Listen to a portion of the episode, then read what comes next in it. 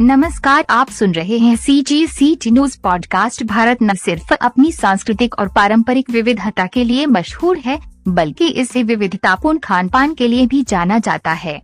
प्रत्येक प्रांत का पारंपरिक व्यंजनों को बनाने का अपना तरीका होता है और उसके लिए अलग अलग तरह की सामग्रियों का भी इस्तेमाल किया जाता है, जो स्थानीय पकवानों को और भी खास बनाते हैं। इसी तरह रायपुर की भी अपनी एक अनूठी पाक कला है, world food day and TV के कलाकारों ने रायपुर के अपने पसंदीदा स्थानीय पकवानों और खाने पीने के ठिकानों के बारे में बात की। श्रेणु पारिक ने कहा, रायपुर में कई तरह के व्यंजन मिलते हैं, जैसे कि फरा, मुठिया और बफौरी। रायपुर आने के बाद हर किसी को इन व्यंजनों का स्वाद तो ज़रूर चखना चाहिए। आमट, चीला, बारा, भजिया, साबुदाना की खिचड़ी, खुरमा त्रिलगुड़ और दुखी कढ़ी इस शहर में बनने वाली कुछ और खास पकवान है।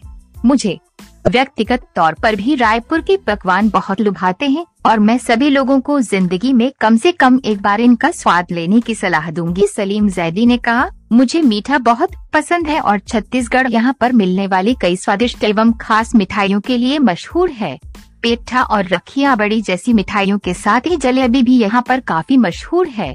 यदि आप स्ट्रीट फ़ूड और स्थानीय पकवानों का आनंद उठाना चाहते हैं तो आपको तेलबंदा तालाब, नेताजी चेक, सदर बाज़ार, शास्त्री मार्केट राठौड़ और जय स्तंभ चौक, एमजी मार्ग, चौपाटी और शंकर नगर के पंजाबी चाट कार्नर पर ज़रूर जाना चाहिए। देखिए श्रेणु पारिक को घर, एक मंदिर, कृपा अग्रसेन महाराज की में और सलीम जैदी को भाभी जी घर पर है। में टिल्लू के रूप में, एंड टीवी पर सी जी सी टी न्यूज़